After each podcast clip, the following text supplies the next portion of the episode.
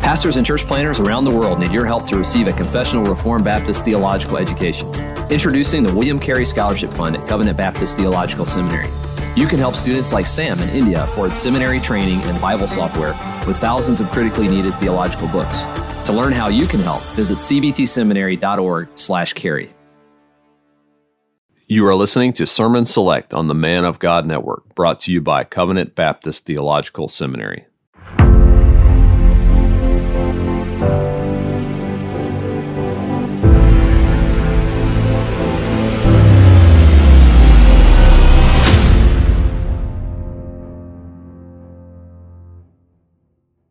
If you take your Bibles now and please turn with me to the book of 1 Timothy, chapter 3.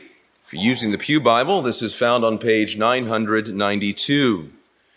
We're in the middle of this study. If you're joining us for the first time, we've been working our way through this letter and we've come to chapter 3. This is a letter that teaches us what a church, biblically ordered according to the mind of Christ, looks like. Or as he says in Genesis 3:15, how one ought to behave in the household of God, which is the church of the living God, a pillar and buttress of the truth. In chapter 1, the main emphasis that we saw there was that the church of Christ is to teach sound doctrine according to the gospel. That's in accordance with the gospel, that those who are teaching any other doctrine are to be stopped.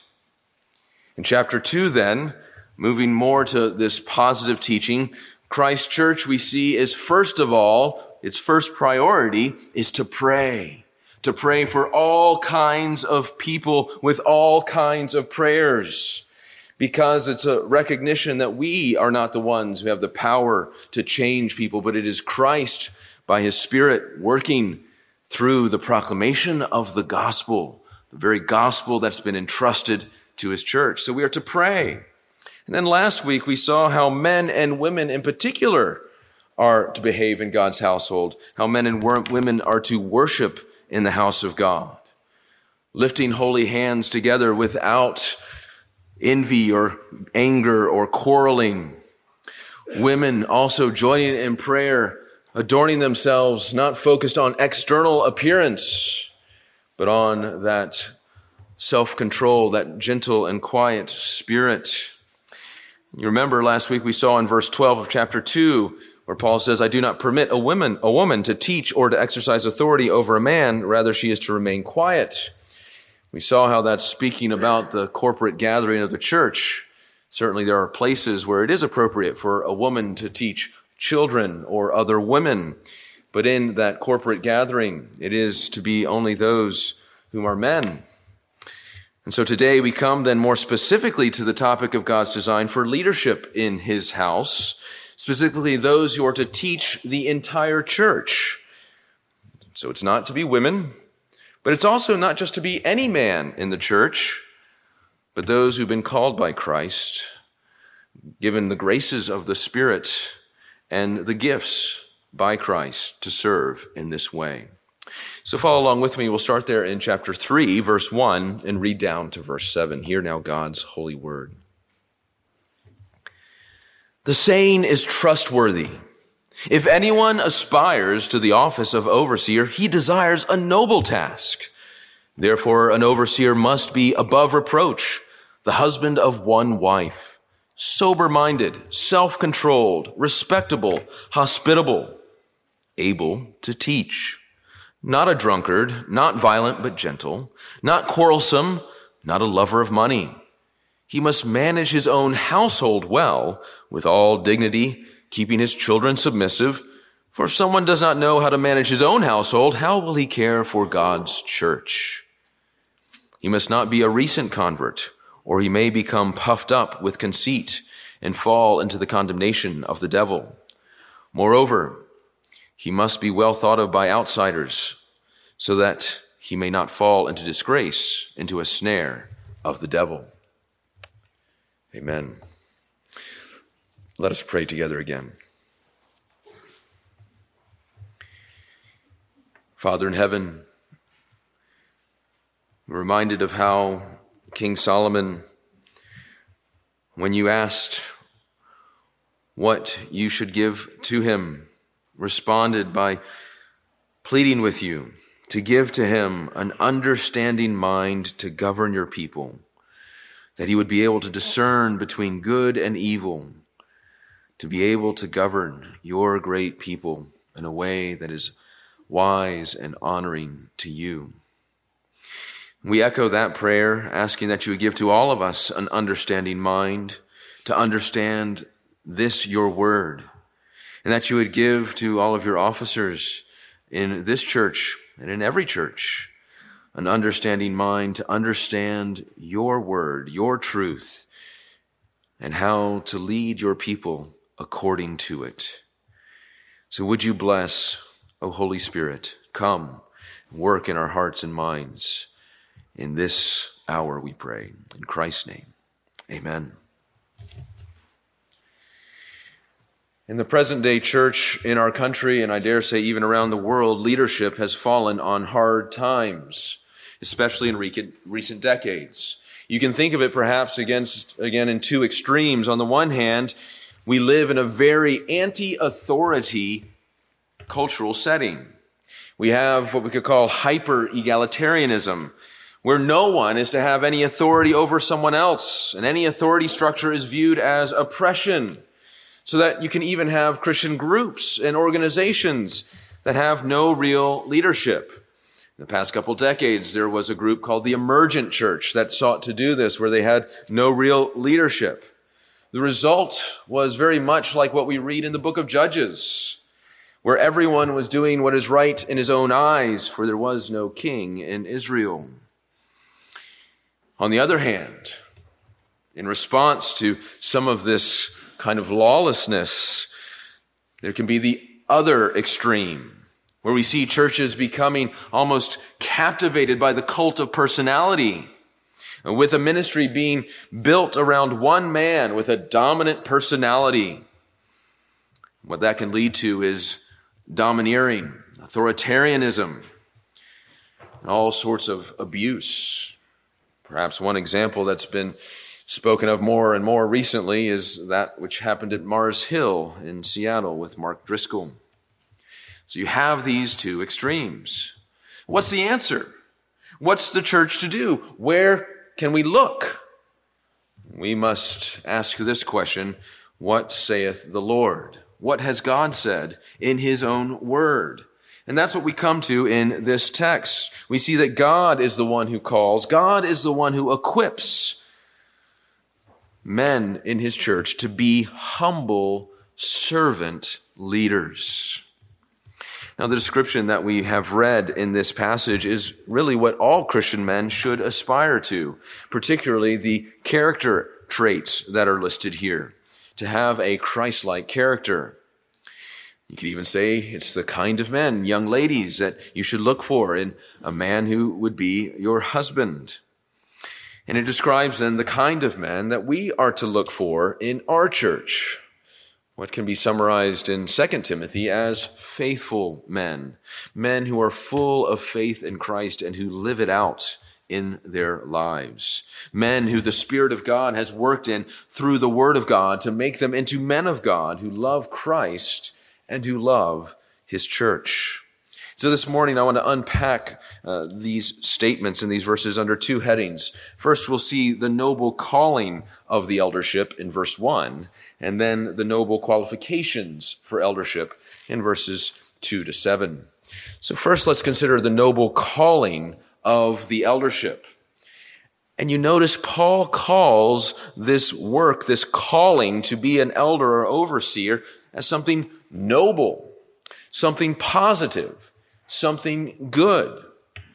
But why is it noble? What are the reasons that we can say that this is a noble thing, a good thing? Let me give you three reasons it's noble. First, it's noble because of the nature of the task.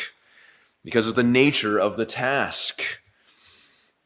The key word there in verse 1 is that word overseer. It's also a word that can be translated in English as bishop. It's the word episkopoi. It's a word that's used in the New Testament synonymously with other words, like the word presbyter, which we translate as elder, or the word for shepherd, which we translate as pastor. So overseer, bishop, elder, presbyter, pastor are all the same office. The idea in, that we see in some churches of a hierarchy in church government, where you can have popes and cardinals, for example, and then archbishops, bishops, deacons, priests, and on, on and on, is not something that we find in the Bible, in the New Testament particularly, where we see how the church of Christ in the new covenant is to be ordered. No, that kind of structure came later in the church, not in these first even century, but it was later in the second century under Ignatius, Bishop of Antioch, is when that began to take place. But if we're to order our churches according to the mind of Christ, what we find in his word is that there's really only two offices that are laid out here elder, and then what we'll see next week, deacon. If you would turn with me in your Bibles back to Acts chapter 20. Acts chapter 20. It's page 929 if you're using the Pew Bible. And you'll see how these three terms are used of the same office and the same group of people. In chapter 20, verse 17, we read, Now from Miletus, Paul, he, Paul, sent to Ephesus and called the elders of the church to come to him. Remember, this is where Paul calls all the elders to come to that beach. The church in Ephesus, the elders come to meet with him. And then if you skip down to verse 28, the next page, verse 28, as the elders have gathered there on the beach, this is part of what he says, part of the charge he gives to these elders. He says in verse 28, pay careful attention attention to yourselves and to all the flock in which the Holy Spirit has made you overseers to care for the church of God, which he obtained with his own blood. So you notice in verse 28, he uses the word flock. That's the shepherd imagery. And there are other places that speak of God's people as, or God's uh, elders as shepherds. For example, you see that in 1 Peter chapter 5, verses 1 to 4. And then you see the word overseers, the same word in our text in 1 Timothy. So in this passage in Acts 28, you have all three terms, all three concepts being used of the same office. They are men who've been appointed by the Holy Spirit to exercise oversight over the precious souls, that is the sheep that Christ has purchased with his own blood. God's people are a blood bought people. God's people are precious to him. And the elder then is one who is to know, to watch over, to protect, to guide, to lead, and to feed God's precious sheep. Do you see why this is a noble task? Because what could be more noble than to watch over the priceless treasure of God's people that Christ purchased with his own blood? That's why it's noble. That we're given this privileged position of caring for the blood bought sheep of Jesus Christ. But then coming back to 1 Timothy chapter 3, verse 1, the second reason that this is a noble calling is because it is one of Paul's trustworthy sayings. That's how he begins. The saying is trustworthy. If anyone aspires to the office of overseer, he desires a noble task. Now, where have we heard this phrase before, a trustworthy saying. You may remember back in chapter 1, in verse 15, that great trustworthy saying where Paul writes, the saying is trustworthy and deserving of full acceptance that Christ Jesus came into the world to save sinners of whom I am the foremost. And then he'll use it again. Notice chapter 4 and verse 7. Have nothing to do with irreverent, silly myths Rather, train yourself for godliness, for while bodily training is of some value, godliness is of value in every way, as it holds promise for the present life and also for the life to come. The saying is trustworthy and deserving of full acceptance. And then one other, if you'll turn over to Titus, just a couple of books over to the right. In Titus chapter 3, in verse 4, he says, But when the goodness and loving kindness of God our Savior appeared, He saved us not because of works done by us in righteousness, but according to His own mercy by the washing of regeneration and the renewal of the Holy Spirit, whom He poured out on us richly through Jesus Christ our Savior, so that being justified by His grace, we might become heirs according to the hope of eternal life. The saying is trustworthy. There he's referring to what all that he said before. What do you notice about those three trustworthy sayings? They all come to the very heart of Christianity, which is the gospel. That Jesus Christ died to save sinners, to make us those who be, can be forgiven, restored, reconciled, justified, sanctified, regenerated. They're all relating to the heart of the gospel of salvation of sinners through the work of Jesus Christ. And so, in some sense, it's so astounding. It's astounding that that phrase is used for what he says here about elders. Let's pause for a moment and remember again what is the gospel of Jesus Christ? That there is one true and living God in three persons. God, the Father, Son, and Holy Spirit are one God and he created this whole world. He created us to know him, to love him, to serve him, to reflect him in his character, to reflect his glory to the world around us. But our first parents, Adam and Eve, what did they do? Did they obey? Did they reflect him in his majesty? No. They rebelled, they sinned against God and plunged this world under the wrath and curse of God because we have disobeyed. So everyone born from Adam and Eve in the ordinary way was born in sin, born with a heart already predisposed to sin, already in rebellion against God. But the good news is that God did not just leave the world to stay under his wrath and curse, but he sent a savior, his only son, to be that substitute that comes in the place of his people to do what we fail to do, to live a life of perfect obedience to his heavenly father. That he always did his father's will, always loved God, always loved his neighbor, and was obedient even to the point of dying on the cross to take the wrath of God that his people deserve in their place. The wrath of God, not because of his own sin, for he had none, but as a substitute, as that Passover lamb he takes the sins of his people on himself and pays that penalty. And praise God, though he died, yet he lives. He raised, was raised from the dead, and now he is at the right hand of God the Father in heaven. And he is at work in heaven through his spirit and his word, through his church, gathering all who will have faith in him until he returns. This is the gospel. This is the good news that he is saving his people. And this salvation begins for you when you believe in the Lord Jesus Christ and are saved. But it doesn't end there because it continues as he continues to work in you and to sanctify you. And one day he will glorify you either at your death and then ultimately at the great resurrection when Christ returns.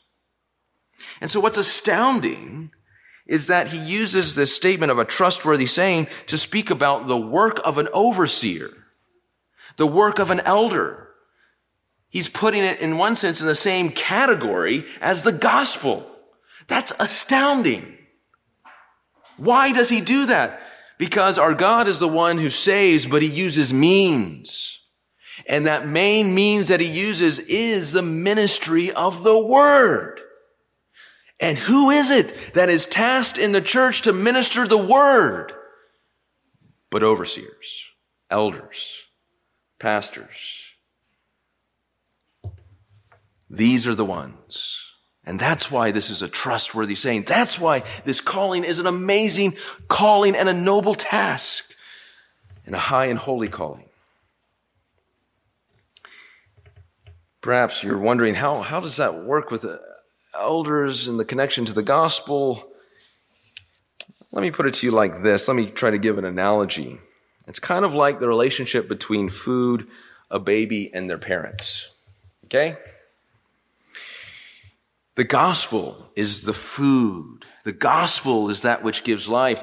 Or you can even say this, the gospel is that which gives new, new life, new birth. The Spirit of God working through that word, through that gospel gives new life, new birth. And it's that also which nourishes and sustains. Yet, when a baby is born, is the role of the parent important to the life of that child? And the answer, of course, is yes. Because they need food, but how do they get food? The food comes from the parents. The parents give the child that food to nourish them. It's the food that sustains, but it's the parent who gives. Parents are called to feed, lead, protect their children. And in a similar way, elders are those who serve, in a sense, we could say, like spiritual parents.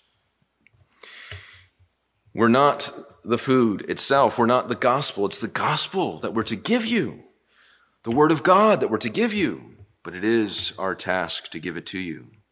Paul, in his letter to the Thessalonians, speaks about his ministry and the ministry of his fellow co-laborers in this kind of parental language. For example, 1 Thessalonians 2, 7, he says, But we were gentle among you like a nursing mother, taking care of her own children. Nursing mother is a mother who's feeding the child.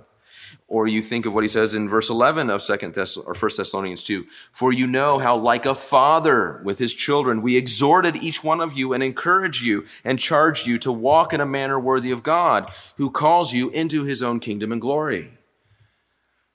He relates his ministry, both of feeding and of exhorting, to that of parents, like a mother and a father. And that is the call then of those who are in the office of elder in the church. So it's noble because of the nature of the task as overseeing Christ's precious, precious sheep. It's noble because it's part of these trustworthy sayings. And thirdly, we can say it's noble because it is worthy of our aspirations and desires. You notice how it says, if anyone aspires to the office of overseer. This word aspire literally is to stretch out, to reach out one's hand towards. In other words, this is saying, Paul is saying, it's a good thing for us to strive for. God approves of such aspirations. This is something good to desire. It is worthy to set your heart upon this. Now, as we'll see from the qualifications, this is not referring to some kind of selfish ambition. The idea of desiring the office in order to use it for the sake of self-promotion or self-glory. No, this is not ungodly ambition that he's talking about, but a holy ambition. And we must recognize there is a distinction. There can be, yes, selfish ambition, but there can also be holy ambition. Paul himself uses the language of ambition in Romans chapter 15 verse 20, where he says, Thus I make it my ambition to preach the gospel, not where Christ has already been named, lest I build on someone else's foundation. And so to aspire to this work is a good thing. This is what we often speak of as an internal call, where there is this burning in the bones, as it were, to care for Christ's sheep. And here I want to emphasize this strong desire is a desire in the man himself, not for the title, not even for the reputation, not for the power, but for the work. He desires a noble work, a noble task for the work of caring for Christ's sheep, of giving himself to shepherd God's people to sacrifice for God's people.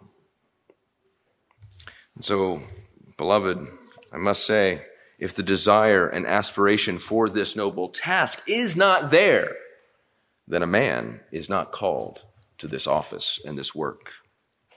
But, beloved, do you see how wonderful and noble this calling is? Maybe you've not seen it this way before. Maybe you've had experiences where you've seen men who've fallen from places of leadership, the televangelists and others, or even pastors in churches that you've been in. And you say, I want nothing to do with it. And perhaps rightly so. You want nothing to do with the abuse of authority. But let us remember that God calls this a gloriously noble work worthy of our aspirations. Or maybe you feel, on the other hand, that this office is too high, that you're not worthy and you can never be able to be in this office. It's right for us to feel that way when we know ourselves rightly and truly in our hearts. But here we have to remember where our hope is found and where our sufficiency is found. In 2 Corinthians chapter 2, Paul speaks of his ministry as an aroma of Christ to God among those who are being saved. To one, a fragrance from death to death, and another, a fragrance from life unto life. And he goes on to say, Who is sufficient for these things? That's a right question for us to ask. But in the very next chapter, he goes on to say this in 2 Corinthians 3, verses 4 to 6 Such is the confidence that we have through Christ toward God. Not that we are sufficient in ourselves to claim anything as coming from us, but our sufficiency is from God who has made us sufficient to be ministers of a new covenant, not by the letter, but of the Spirit, for the letter kills, but the Spirit gives life. Brothers and sisters, it is God who makes people, men, able and fit for this calling and task. As we'll see, not perfect, but truly equipped for this task. And so, brothers and sisters, let us rightly esteem this calling and let us pray for the Lord to raise up more faithful elders in our own church and even in our sister churches as well. So that's the noble calling of the eldership. But then let's consider the noble qualifications of the eldership. And here we're looking at uh, what's not the internal call now, but what we would call the external call where the church of Christ, recognizing that the Holy Spirit has so gifted, equipped, and qualified a man for that office, they then can give their approval. Again, we recognize these qualifications really should be true of all Christians. And yet there are those qualified for this office that consistently manifest this character. Now, this is summarized by that first qualification there in verse 2. Therefore, an overseer must be above reproach. We need to understand what this means. When someone is above reproach, that doesn't mean that they are perfect or perfected. That only happens in glory when we're glorified. But what it does mean is that it's someone that's not to be laid hold of. That's what above reproach means literally. That is, they're blameless in their observable conduct, free from scandalous sin, and continuing to repent of known sins day by day. To repent of what's in their hearts that remains day by day. So that's what we're looking for in these qualifications. Not perfection, but there is a real measure of consistency, a continued humility, and growth in grace. So let's consider these qualifications under three areas. First, there are qualifications concerning family life. Family life. And this is what we read in verse 2, where it says, the husband of one wife. Or to put it more literally, a one woman man. What is Paul addressing by this qualification? Is he addressing polygamy? A man married to more than one wife? Well, yes, certainly he is.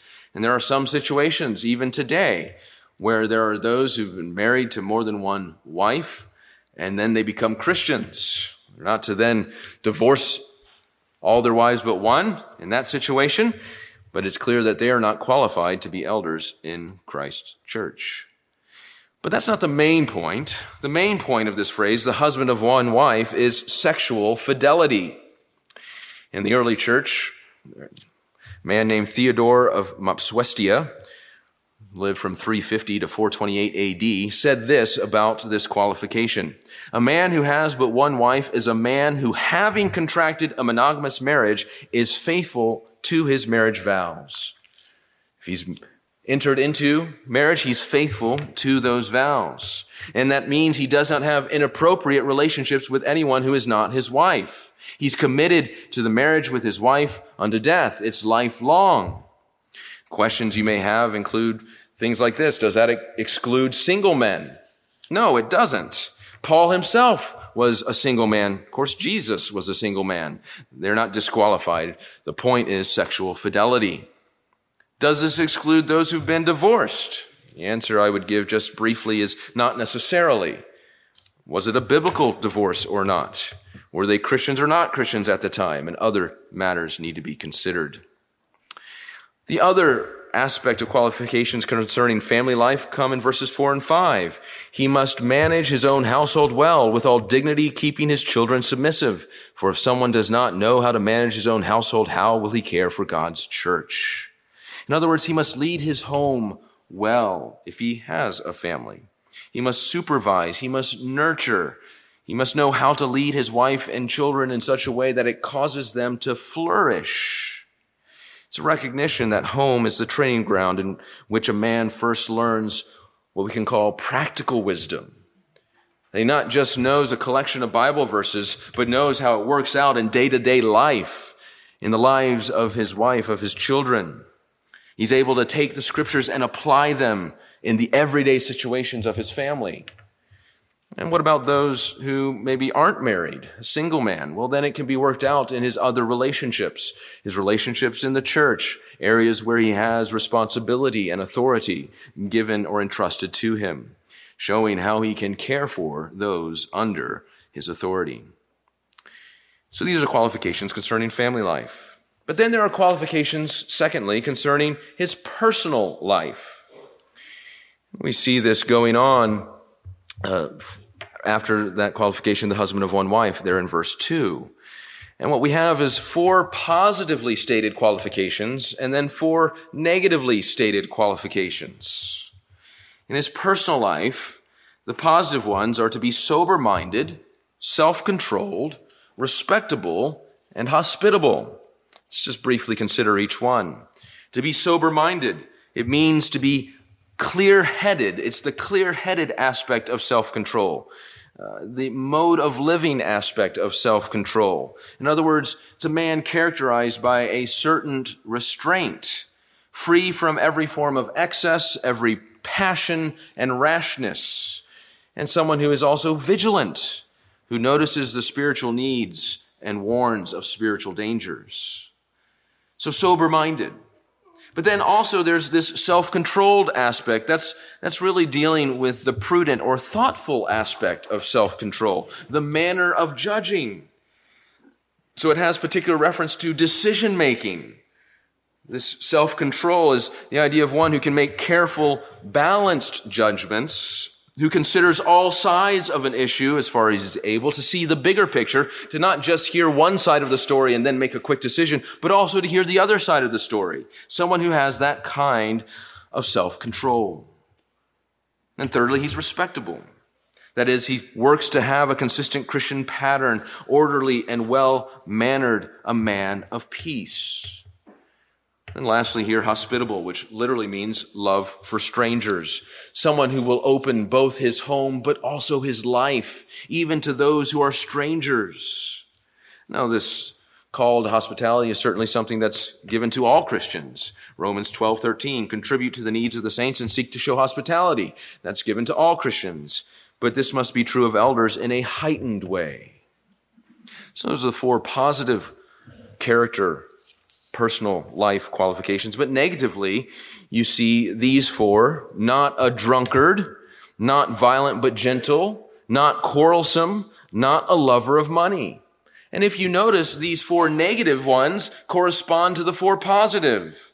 In other words, you're not a drunkard, which means you're going to be sober minded. You're not violent but gentle, which means you're self controlled. You're not quarrelsome, which means you're respectable. And you're not a lover of money, holding on to your possessions, which means you will be hospitable. This is a man who's not carried away by his appetites and his passions, but controlled and mastered by the Spirit of God and the Word of God. These are men who look like Jesus and live like Jesus, who have what we can call Christ like character.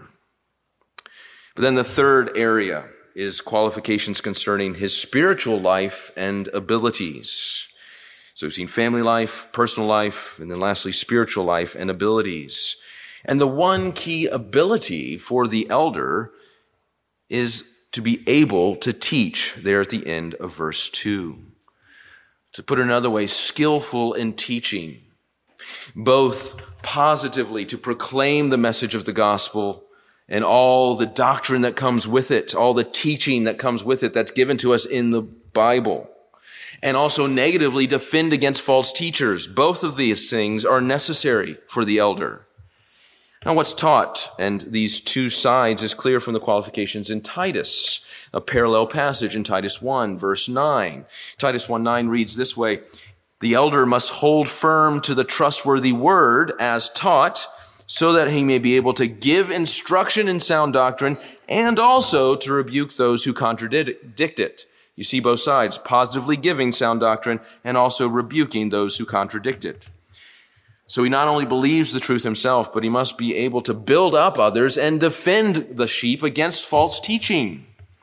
Why is this necessary? Because there are false teachers in the world.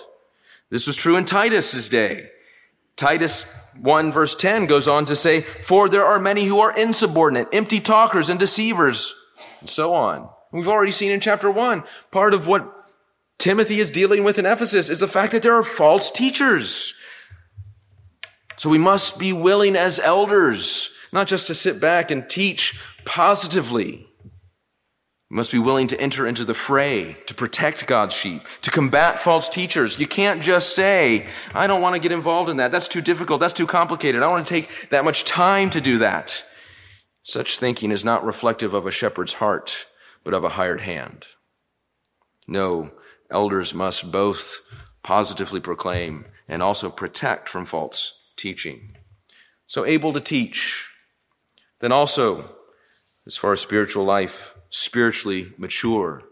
Verse 6 says, He must not be a recent convert, or he may become puffed up with conceit and fall into the condemnation of the devil. A recent convert, it's the word neophyte. Uh, literally, it means newly planted. Maybe some of you are gardeners. At the beginning of the season, you take a young plant, a new plant, and you plant it into the ground. And you also then may put a cage around it or other things to protect it. Why? Because you know the new plant doesn't yet have deep roots. And so that's the issue here. An elder is to be one who is not a new convert, not someone recently planted in the soil of the gospel because they need to have time to grow roots deep and broad. Now, let's be clear. This is something that takes time, but let's also be clear. The issue then is spiritual maturity, not biological age. Maybe you remember the words of Elihu in Job 32. He said, It's the spirit in the man, the breath of the Almighty that makes a man understand. It is not the old who are wise, nor the aged who understand what is right. Job's three friends were older than Elihu, but their understanding, their wisdom was lacking. And so it's not merely a function of time. It's not merely a function of age. Maturity is a function of the Spirit of God working through time in the heart of a man, of a woman, to give them spiritual maturity and wisdom. New convert, if they were made to be an elder, would be tempted, this passage tells us, to be conceited. That word conceited literally means to be wrapped up in smoke, given something that is not of substance, clothed with an authority that they should not have. The One other aspect about spiritual life in these verses comes then in verse 7. You have to have a good reputation with outsiders. It says, Moreover, he must be well taught of by outsiders so that he may not fall into disgrace, into a snare of the devil. It's important to see that one who desires to be an elder is consistent in all of his life, not just when he's at church, not just when he's around church people, but in every sphere of his life. Elders have a public role in the community, and people's impressions of Christ are partly based upon an elder's life around and among them. And so he must be one who has a good reputation, even with outsiders. So, beloved, here we see again these qualifications, this high and holy calling. And again, we can look at this, and those of us who are officers rightly say, Who is sufficient for these things? Remember, there's two times in verse 6 and then in verse 7 a recognition that the devil is our enemy. The devil is the enemy of the church and the enemy especially of officers of the church. And so I would plead with you as a congregation to pray for your elders especially. Pray for us, one, that we remain humble before the Lord, that our hearts would be guarded against pride or vanity, that we would root out the sin of pride, which truly does still remain in each and every one of our hearts. Pray for us that God would be merciful to us in that way. And pray that we would be protected against the schemes and the wiles of the devil that would seek to destroy and seek to tear down God's church by attacking especially those called to be under shepherds under Christ. So, once again, beloved, this is a calling and a work that is a high and noble calling. None of us are sufficient in ourselves. The answer then, as we look at the qualifications, is not to lower the bar. It's not to say, well, let's just get rid of a few of these qualifications. No, it's to recognize that these are high qualifications, yes, but that it's Christ who makes such men. And it's Christ who gives them as gifts to his church. That by his Spirit, he works through his word to make men who, though not yet perfected, are being conformed to the image of Christ and in a real way are above reproach. They've grown in Christ-like character. They've grown in the skill and ability to proclaim and defend sound doctrine. They've grown in practical wisdom and are able to apply the scriptures to a variety of life situations. These are the kinds of men that we need to shepherd us. Under shepherds who have a heart like their chief shepherd to spend and be spent, to be a servant for, to Christ and his people for the glory of God and the good of his church. So brethren, let us thank God for the men that Christ has given to us. Let us pray for them and let us pray that God would give more of such men to his church. Amen. Let's pray.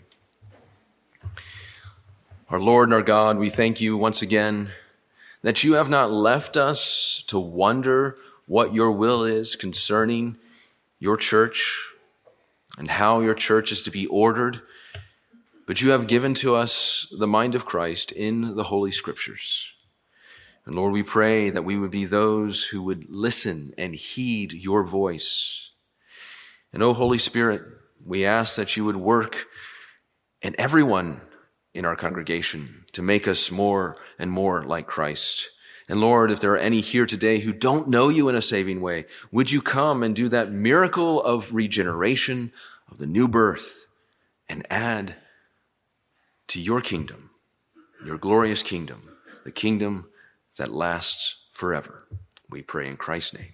Amen.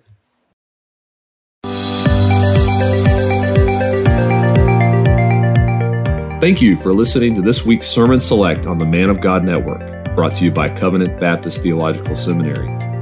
CBTS is a confessional Reformed Baptist seminary which provides affordable online theological education to help the church in its calling to train faithful men for the gospel ministry.